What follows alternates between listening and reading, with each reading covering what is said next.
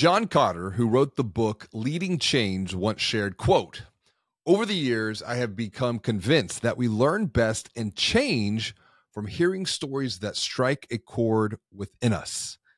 John continues, quote, "Those in leadership positions who fail to grasp or use the power of stories risk failure for their companies and for themselves."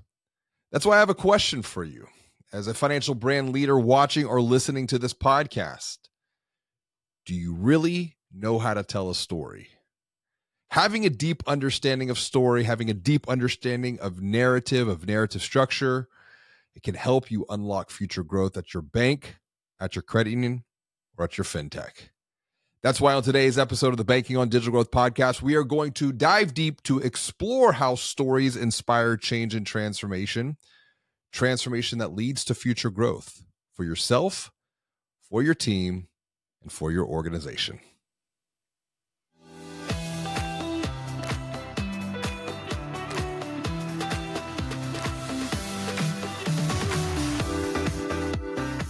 Greetings and hello, my name is James Robert Lay, and I'd like to welcome you to another episode of the Banking on Digital Growth podcast.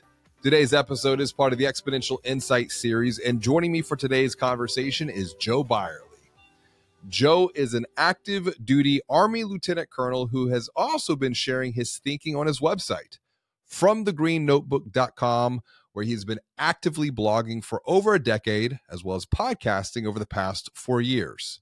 Now, I highly recommend that you check out Joe's thinking on his website or through his podcast, because he is committed to helping you lead to be the best version of yourself, which is exactly what we're going to be talking about on today's podcast as we explore the truly transformative power of story and narrative, specifically for you as a financial brand leader. Welcome to the show, Joe. It is great to share time with you today, buddy. Well, thanks for the invite, James Robert. I'm looking forward to the discussion today. I have been looking forward to this conversation for quite a while now, and I think those who are watching or listening are going to get a lot of value from it. And before we get into the power of story even more deeply, I would say how understanding story, archetypes, narrative structure can make you an even better leader. What is good in your world right now, personally or professionally? It is always your pick to get started. Yeah, James Robert. So I've been in the Army now for just over 20 years. I'm a commander. I lead about 500 folks over here in Europe in the 2nd Cav Regiment, and I am retiring this summer. And, you know, in the military, we make a joke that, like, I'm finally leaving Shawshank and getting out on the other side. So I've had an amazing career. The Army's provided me some awesome opportunities, got to meet some amazing people. And now I'm moving on to the next thing. Well, it definitely is. There's a lot of stories you could probably unpack through that experience. Tell me one. How did you obviously have a great career in the Army, but then about 10 years ago, you started a whole other journey. What's the origin story there? Because I think it will bridge the gap nicely of how we're getting into this whole discussion today about story, leadership, communication. So take us back to 2013. Yeah. So I went to the University of North Georgia, reading, writing, reflecting. That wasn't really my style. It was keg parties, having a good time, everything but being intellectually stimulated. And so I commissioned in the Army. I did a couple deployments to Iraq, one during the surge and one like a year and a half later, and got back and, through mentors and people I met along the way, discovered the power of reading, especially like self-help books, even like certain fiction books, and being able to pull the lessons out of those. And so I kind of became a zealot for it, and then eventually found myself working for then at the time, Major General H.R. McMaster, who went on to become the National Security Advisor to the President. And we were creating this program where officers and leaders throughout the Army could go on this website and study. Well, anyways, it was painful. It was painful. I don't know if you know this, James Robert, but our government is highly bureaucratic. And it was like we were trying to buy a brand new tank, not create a website where people could learn from. So I was surrounded by people who were creating blogs at the time. And so I realized that maybe I could do this on my own and not have to go through all this red tape. So in the military, one of the things that everybody's issued, I think it's regardless of service, is this thing called it's a green notebook. And it just says Federal Supply Service. It's a hard notebook. It's in all of our supply rooms. And we use it for taking notes in meetings, copying down lessons learned after missions, just your to-do list, whatever. It's like a Swiss Army knife for your brain. And so that's what I called this blog. And originally I was so scared to put my name to anything. So I was writing by a nom de guerre for about 6 months and just producing like a blog post a week with the help of friends editing. And then eventually I realized like I was a little bit more comfortable putting my name on it. And then friends started asking if they could publish. And then people I didn't know started writing and sending in submissions. And then I started asking for other people to help. Well, flash forward to today. I think the website, we've had over 4 million visits, like over 2.5 million visitors. And it's really cool the impact From the Green Notebook has had all over, not just the U.S. military, but we get submissions and we have a huge readership with our NATO partners. So it's just like crazy idea that just grew out of frustration. And I've been doing that for the last decade. This has been a passion project, I'm sure, like you've had in your life, that I've had to work on, the hours before going to work in the morning, or, maybe a couple hours when I got home, or, few hours Saturday and Sunday morning. And it's just been amazing. It's probably the reason I'm sitting here on this podcast today. Well, what an amazing story that is, taking us all the way back to the origin. And I think about the courage that it took to go beyond of where you were, to step into the unknown, but you were doing it from a place of creating value for others, to help others. And I think I want to roll back on a couple of things. If you go back to your college days, reading, thinking, reflecting, writing, it wasn't part of the narrative. And through life, through circumstance, through mentorship, it opened up a whole new way of thinking, which led to a whole new way of operating and a whole new way of doing. Come back to this idea of self-development here, because when we think about leadership, one of the things that I often reflect on, even within my own personal narrative, is we have to learn to lead ourselves before we have the opportunity to lead others. And sometimes leading ourselves can be, at least from my own personal experience, it's one of the most challenging aspects of leadership. When you think about go ahead. No, I was going to say it's the hardest thing to do. And I know that, you and Audrey have read some of the Stoics, read Ryan Holiday's work. But yeah, there's a great quote by Seneca. And basically it says that the hardest empire to rule is the empire of oneself. I don't know exactly your story, but like for mine, I was making all sorts of mistakes along the way, and the leadership that I was going off of, coming up was, stuff I saw in movies. It was coaches, it was teachers, it was my parents. And so like, that was my model of leadership. And if you think about it, that's very limited. Yeah. Right. And so, behind me is thousands and thousands of years of leadership. I'm able to study by, study the works of Plutarch, study the works of, like we talked about a few minutes ago, Seneca. So many of these people. And now when you're facing problems, facing challenges, even identifying opportunities that you may have missed before, you're able to do that because you've got, you know, 1,000 years of people whispering in your ear kind of which way to go with it. It's fascinating. And this, that's one of the reasons be a lifelong learner is one of our four principles to achieve exponential growth here at the Digital Growth Institute. Exponential growth is when you have the perception that you're growing personally and professionally at the same exact time. I don't think we can separate kind of these two worlds, because what's happening personally is going to impact you professionally. What's happening professionally is going to impact you personally. I even think about like a lot of the reading that I've been doing is going back to the late 1800s, early 1900s. You know, off the top of my head, As Man Thinketh by James Allen. And the power of thought, the power to create, starting with just thought, but it all comes back to this principle. You mentioned Ryan Holiday and the Stoic philosophy of self-mastery.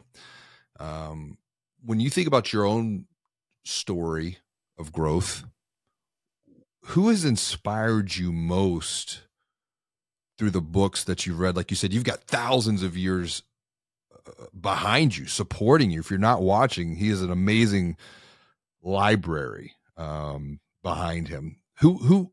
Which writers, which thinkers even have inspired your own thinking? Yeah. I mean, you call it a library, James Roberts. Some people might call it an addiction. But yeah, like it's been different people at different times. Sure. You know, when I was a very direct leader, I was, you know, studying the works of Horatio Nelson, you know, like his stories. I thought they were absolutely amazing. You know, you had this guy basically ignoring the orders of his superiors to do what he thought was the right thing to do. So like that was somebody I admired. And then, you know, a little bit later on, I started getting into the Stoics and, you know, learning from them. And then probably like the last 3 years, like the writings that have impacted me the most have been Joseph Campbell. Hero with a Thousand Faces. I have about 4 or 5 of his collections of essays back there, books of his collections of essays. And it like spurred a whole series I've been writing for a year. And another one is Stephen Pressfield, who I got introduced to the hero's journey on his blog back in 2012, which was the notebook I just showed you. Yes. I was writing down notes from that blog post, 12 years ago. And I'm like looking at those same notes that a very different person wrote down. So yeah, it's different people at different points in my life. When you mentioned Joseph Campbell and the Hero with a Thousand Faces, the power of myth, that has been a big influence within my own thinking and my own personal story, because working within financial services, I remember going to conferences and you would have these speakers telling these bank leaders, credit union leaders, you need to tell a better story when it came to marketing and sales. And I would be sitting there and I'm like, I agree, but what does that really mean? Like put some meat on that bone, make it practical, give us something to actually apply. And so I went down this journey probably around 2013, 2014. Campbell was one of the thinkers that I would say really influenced my own perspective. And this is a great segue into the power of story when it comes to leadership, because John Kotter, he once wrote, and I'm going to quote him, he said, "Over the years, I have become convinced that we learn best and change." And this idea of leadership, learning, change, transformation, he says, "Over the years, I've become convinced that we learn best and change from hearing stories that strike a chord within us. Those in leadership positions who fail to grasp or use the power of stories risk failure for their companies and for themselves." Why is that? Why in a leadership role, if we don't truly understand the power of story, the power of narrative, how can we risk failure for our organizations and for ourselves, for our teams? Yeah, I think like we're kind of geared towards leading with logic a lot of times. And, you know, logic is actually like a fairly new invention. It's only a couple thousand years old. But the thing that goes back to the time where, you know, our great ancestors were sketching stuff on cave walls and gathered around fires, like those were stories. And so I think like if logic hits the brain, stories hit the heart. And then that's what really makes people move. If you look at like all the great movements that have ever happened, they've stemmed from somebody telling a story, typically a story of hope. And so I think stories just the way to go. And, you know, Joseph Campbell's hero's journey, I think why I've become so obsessed with it is that, you know, you talk, I want to go back to something you said. You said, you know, people talk about like professional and personal, and you're like, it's all intertwined. And the whole thing about the hero's journey and what Joseph Campbell believed was the story of the hero's journey was a manifestation of our psyches. Yeah. And what it was like, as we grow up, we build this persona. Like I'm sure that everybody does it, you know, in their professional lives, you build this persona of, you know, I'm the general, I'm the CEO, whatever, I'm the banker, I'm the lawyer. And so you build that up. And at the same time, you're pushing down your individuality. And so really like the hero's journey is just the story of a hero realizing they're stuck, feeling this call to go do something with their lives, to bring that side of them forth, and then going in and slaying the dragon, you know, killing the wizard, whatever, right? And then bringing forth some prize, whether it's a golden fleece, a sword, a magic elixir.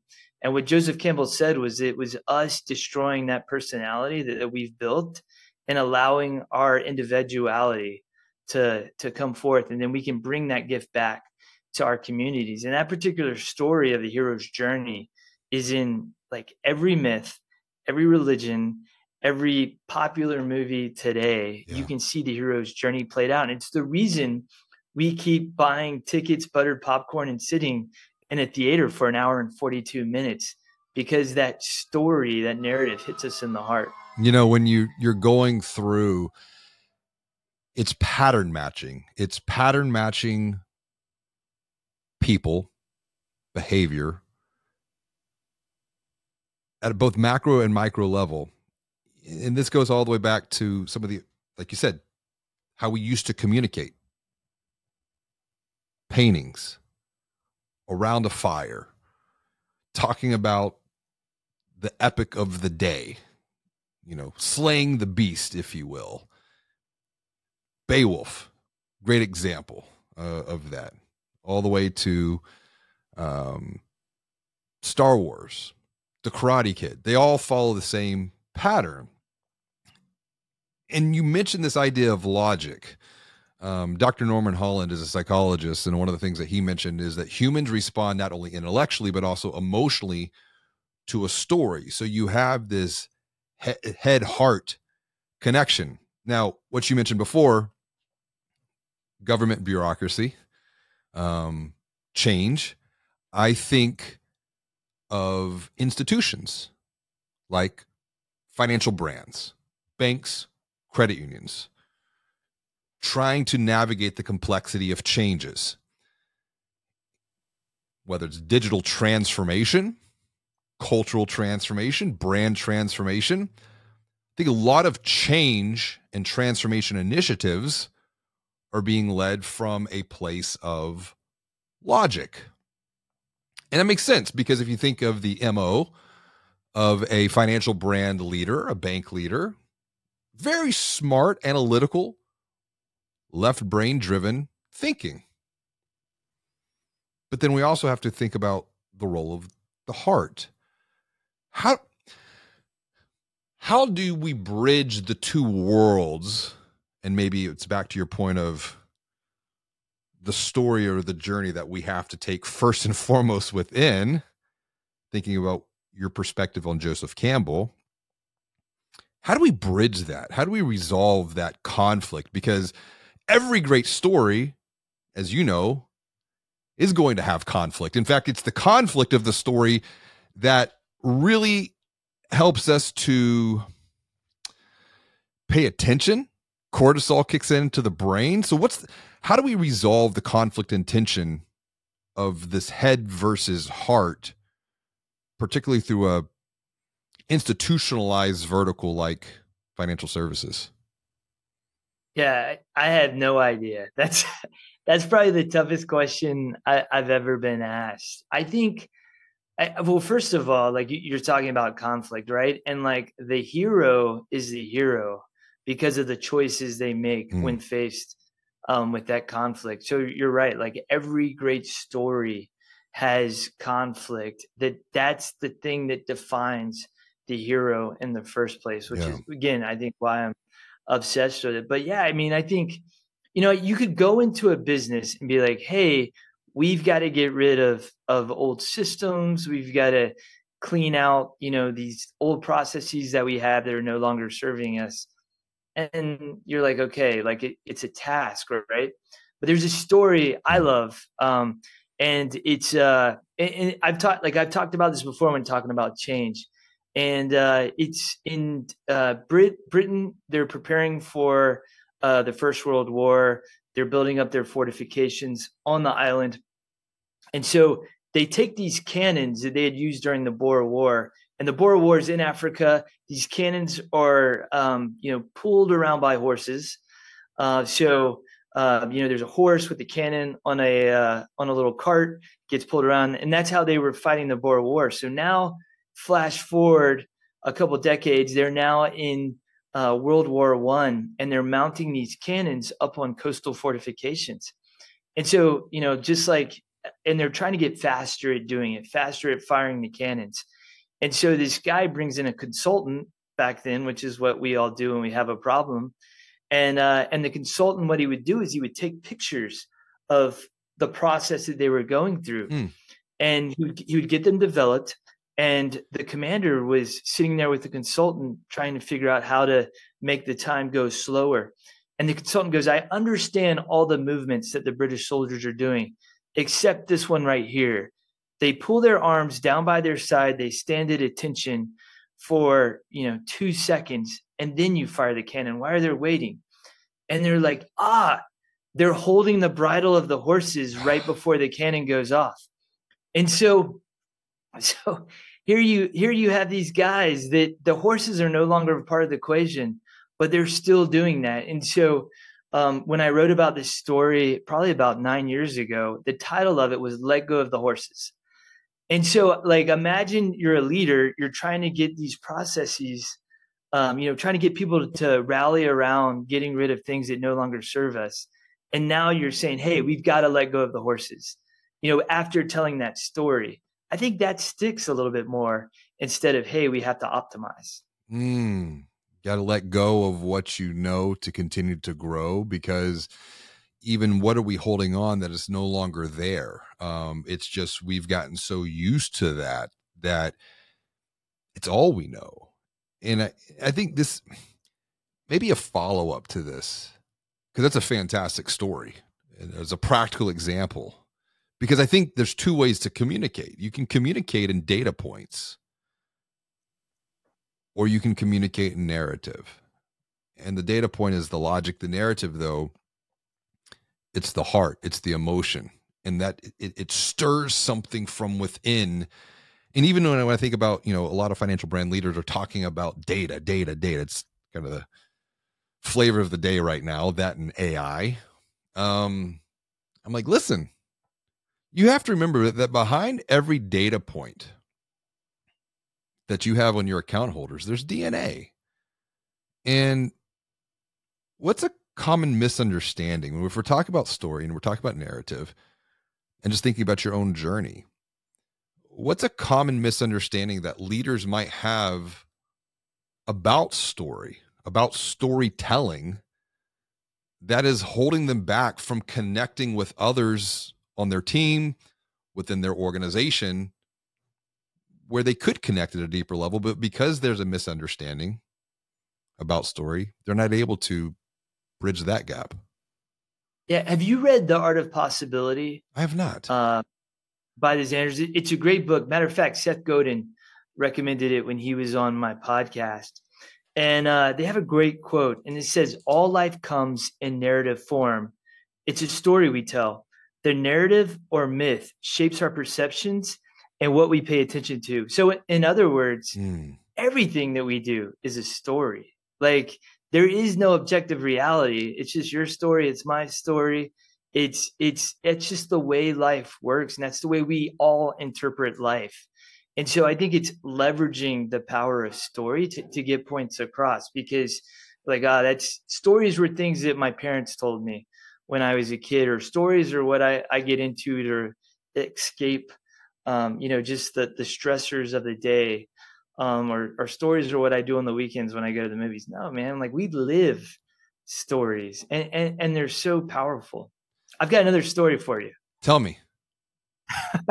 So, Viktor Frankl. Yes. Right. It is, he's 2 years, right? Like, he's going through, he just left the ghetto. He's going through the concentration camp. He's lost his wife. He's lost his parents, his unborn child. Like, he's lost everything. Right.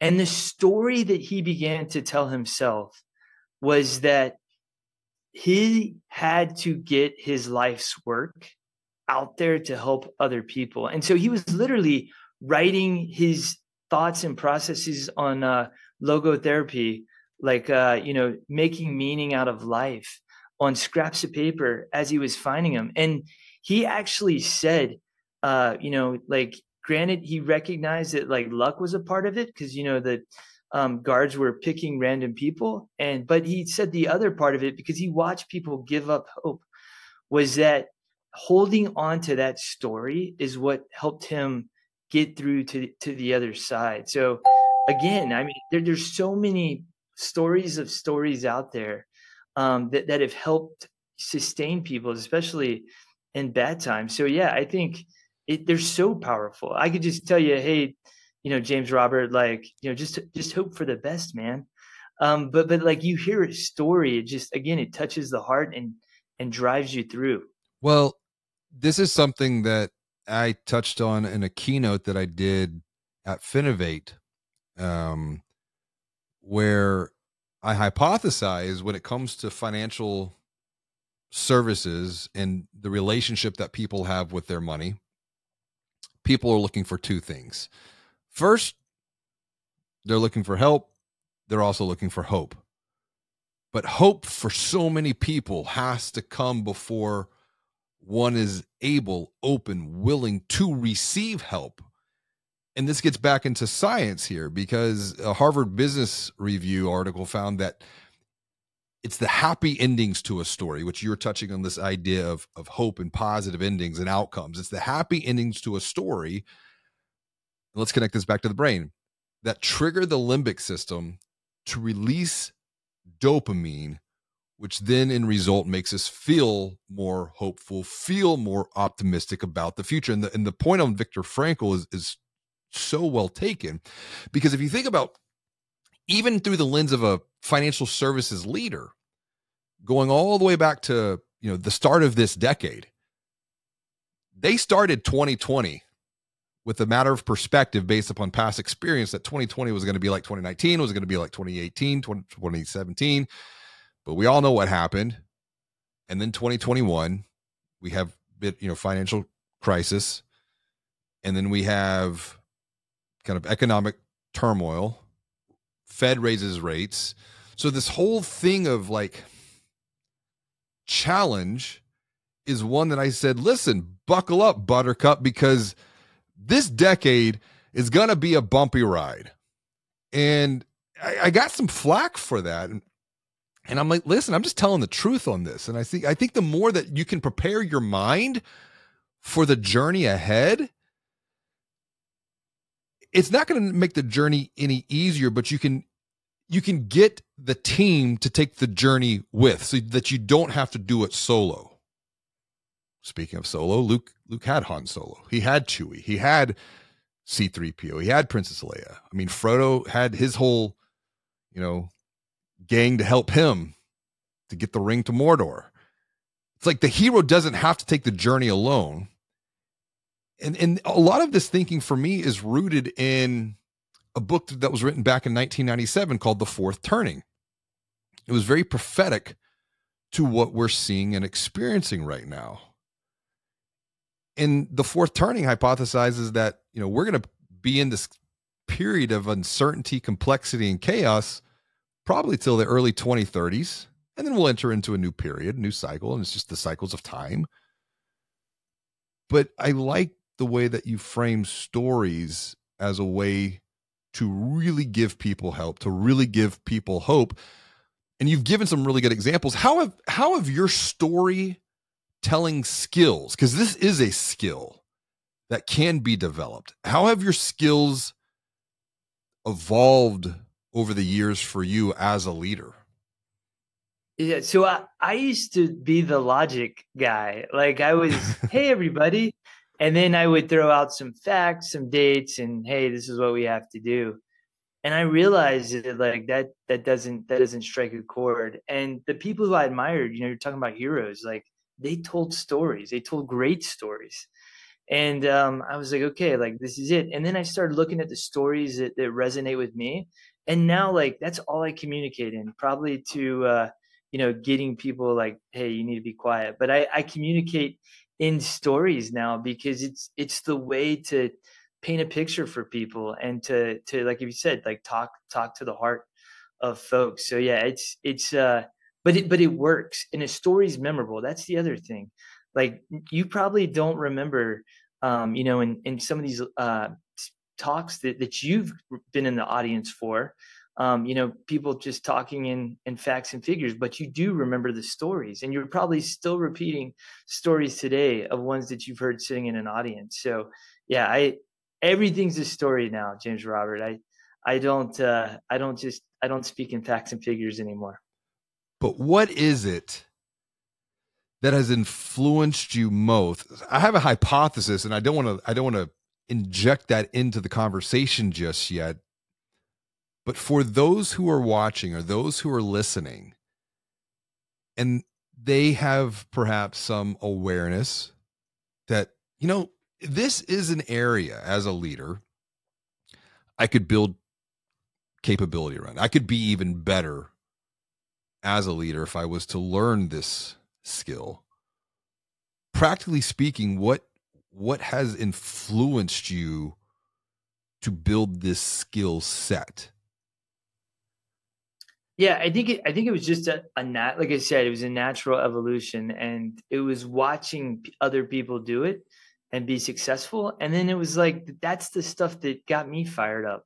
And so that's what I've replicated. And, you know, going back to the book addiction behind me, there's tons of amazing stories in here that illustrate just about everything that you will face in life. Every challenge you'll encounter, every potential opportunity, there's a story in there that we can use to illustrate it.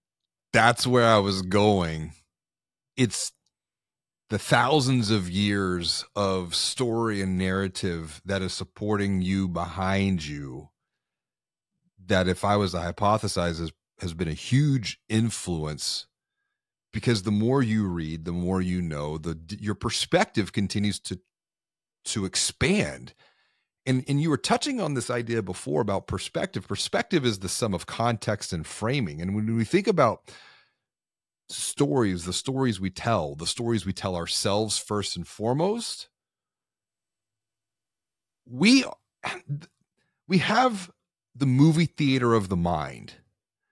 And the cool thing about the movie theater of the mind is we are the producer, we are the writer, we are the videographer, we are the director, we are the actor. And we can begin to tell ourselves a new story to transform our own thoughts going forward. Yeah. And so what's very important about what you just said, James Robert, is that sometimes we're a really crappy script writer. Like we write the worst stories about what's going on in our world. And we do that a lot of times unconsciously. Like we don't even realize we're doing it. I'm like, man, James Robert thinks I'm an idiot right now talking about all these things, right? Like it just popped, that didn't really pop up in my head, but like we do that all the time in conversation. And so I think once you realize you do that, and this is like one of the things I've been writing about lately, like once you realize you do that, once you realize that we think in narrative, you can start being very deliberate about the story that you want to write for yourself. Mm.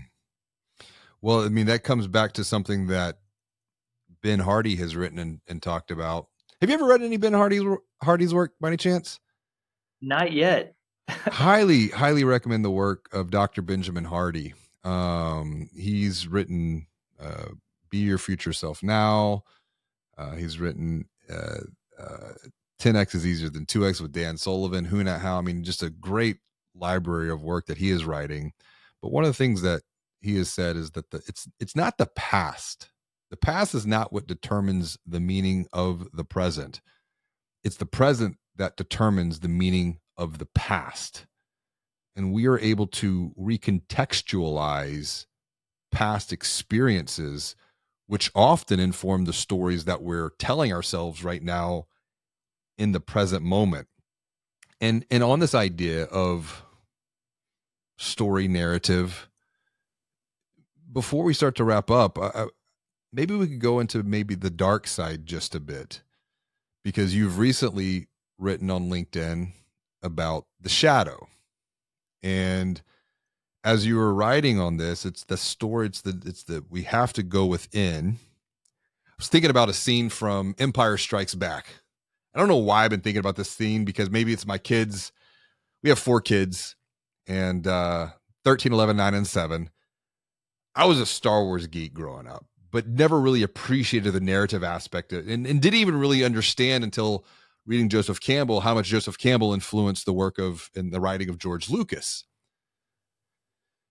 But in Empire Strikes Back, there's a scene when Luke is on Dagobah and he's being trained by Yoda, and he goes into the cave. He's in the cave and he meets Darth Vader. And he does battle with Darth Vader. He cuts Darth Vader's head off, and then he gets his lightsaber and he cuts the mask. And who's behind Darth Vader's mask? Didn't fully appreciate this until my kids watched the movie maybe a couple of weeks ago. And I was like, wow, that's super deep. Who's behind the mask? It's Luke. When we think about story narrative leadership, why is it important to do shadow work? And what does that even mean for some who don't even understand the concept? Maybe they've never heard the term.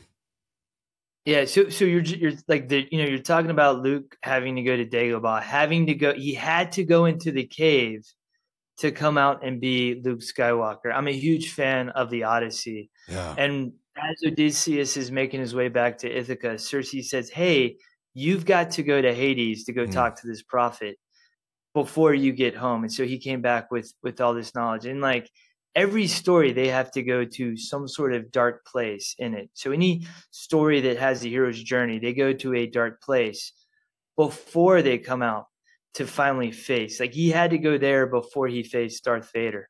Yeah. And so, in psychological terms, and what Carl Jung and Campbell believed is that when we build our professional identities in life, we push down everything else that doesn't fit neatly into that personality. So for me, I'm in the US military. Like, we have this persona that we ended up building, being very directive, very kind of in your face, being very action oriented. And so there was this other side of me that was creative. I told you that like I wasn't putting my name when I first started writing because I didn't want people to think I was a nerd, and so I push this creative side of my personality down. And the reason why shadow work is so important and the hero's journey itself is so important, it's that inner part of us that's saying, hey, let that part of you come to the surface. Like the thing that makes me me is my creativity. Like everybody is, whatever your profession is, everybody's a certain way But there's one thing that you and you and you and me, we all bring that's only us. It's the only thing that we can bring. But you've got to do the shadow work. You've got to go deep inside yourself through reflection, which is what I've been doing the last couple of years. And then you emerge. And I was very, doing a lot of this reflecting, I realized, like, I'm not going to say, hey, I'm sorry for being this creative writer in the Army. Like, I'm going to be very proud of it. And I'm going to own it. Right. And so the other thing is there's, you said he cut off Darth Vader's head and saw himself. There's other, like, darker side of ourselves in there. There's bad stuff too that we've pushed down that we can't do. And so it's making a conscious decision about what you bring forward into your job and being acknowledging that, hey, there's other aspects of me that aren't so great. And once you do that, that's when you're ready to finally slay the dragon and bring back the elixir, whatever your gift is, to your community. Wow. Joe, this has been such a wonderful conversation of the power of story to transcend the head and go deeper into the heart to inspire real human transformation. Whether that's transformation first and foremost of the self as a leader, because all transformation that leads to future growth must begin within, to then go on to inspire the team, because teams are made up of individuals, from the team to then transform the organization, and through the context of financial services and banking to extend that transformation into the lives of account holders to help guide them beyond the financial stress and the anxiety that's taking a toll on their health, their relationships, their well-being, so that as a financial brand leader, you can continue to build the financial confidence of those who you are helping and guide them to an even bigger, better, and brighter future. What is a practical way, as we wrap up here, Joe, for someone who is watching, someone who is listening, to begin to apply the tenets of story and narrative in their own journey of growth? One small thing that they can begin to do now to at least start to move forward and make progress. One is just know that everything is a story. I think that's the most important. And two is to read. Like, I love that you said you're an avid reader. I think once you start reading, you start collecting stories, and then you're like this walking jukebox. And you're able to pull them out to meet whatever situations that you encounter, and you're able to get inspired by them. You're able to learn from them. And then, from the Green Notebook, we say to help others lead with the best version of themselves. That's when I think you start leading with the best version of yourself. So is that practical, or is that too? No.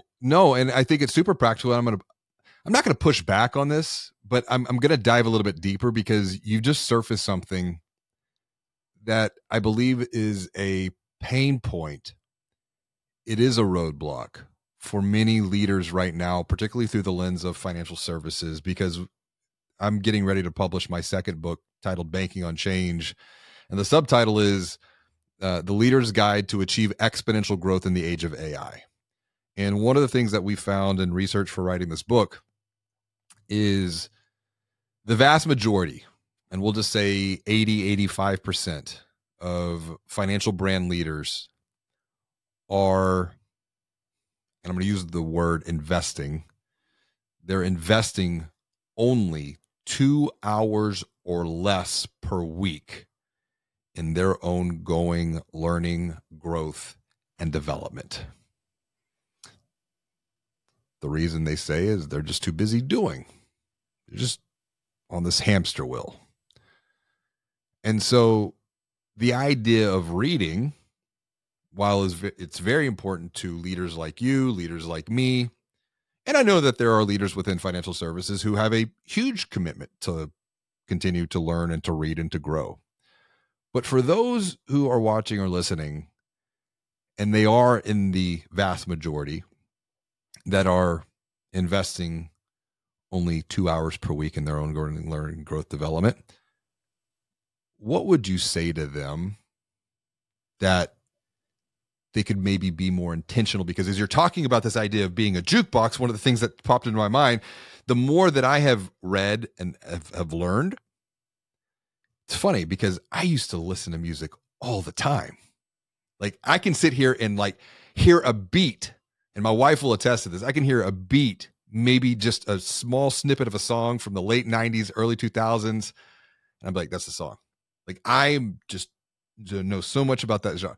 But now it's like, I don't really listen to music anymore. I'm reading, I'm listening to podcasts. My whole ethos has changed.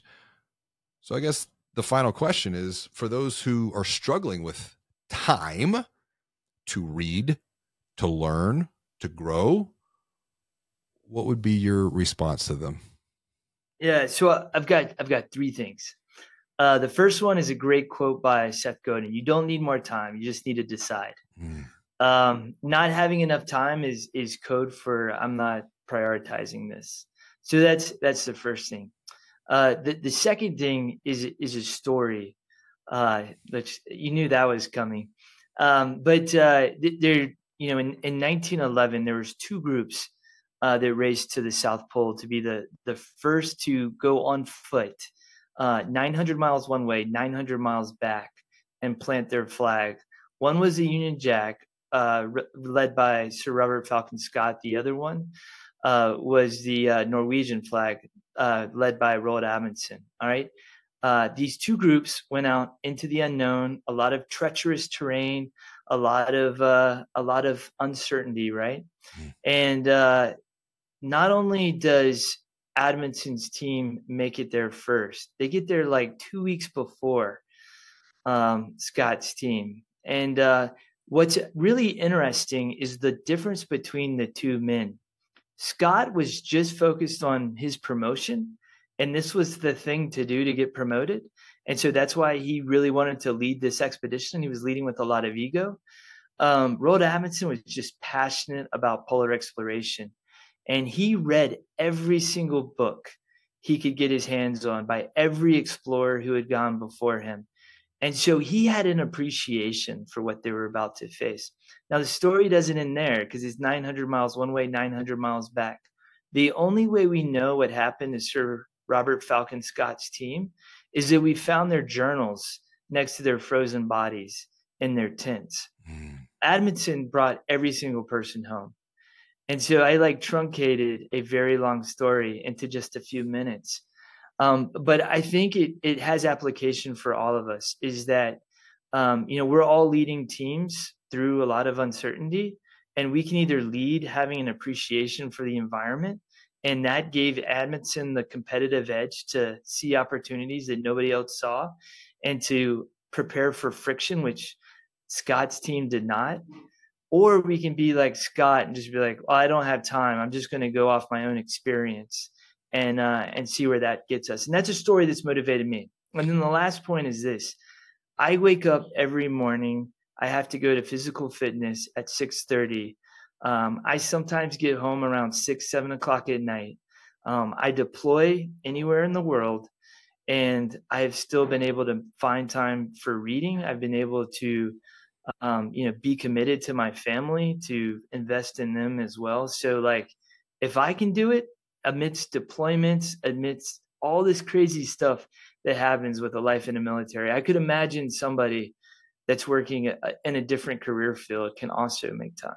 That's a fantastic way to wrap up, Joe. And I want to just add to your story about the environment, being mindful. Let 2020, let that past experience be a learning opportunity for how quickly the environment is changing, how quickly the environment is transforming. And as a result, what transformations must we continue to undergo as a leader to guide others through the complexity of change with courage and with commitment? Joe, this has been so wonderful. Thank you so much for sharing time, sharing space, sharing your own stories with us today. If someone is listening and they want to continue to learn from you, what is the best way for them to do so? Go check out our website at fromthegreennotebook.com. Like I said, it's not just my story. It's the stories of of hundreds of people all throughout the military who are sharing lessons from their green notebooks to help others lead. Check out the podcast. It's available wherever you listen to podcasts.